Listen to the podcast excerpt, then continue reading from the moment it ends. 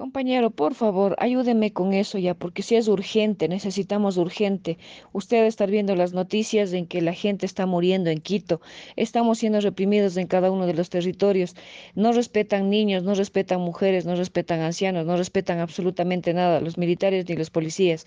Y sí necesitamos el voto de Gisela Molina. Nosotros ya como Coordinación Provincial IMIC ya enviamos un documento a ella para que si en tal caso ella este, no quiere, digamos, este, quedar mal con su gobierno que está haciendo digamos, favor al gobierno, pues que dé la alternabilidad al compañero Efraín y con eso pues el compañero vote a favor del pueblo, pero sin embargo ni eso siquiera no ha contestado, no dice nada y por eso es que nosotros necesitamos dar esa presión a Gisela Molina y como cantó la maná, por favor colaboren con ese en ese sentido para que Gisela Molina este vote a favor. Tal vez no vayamos a conseguir eso, pero sí vamos a hacer un impacto por lo menos de hacerle quedar mal y que Pachacutic ahí sí nosotros vamos a seguir tomando las cartas en el asunto como hemos manifestado, compañero, pero sí necesitamos esa presión ahora en este momento.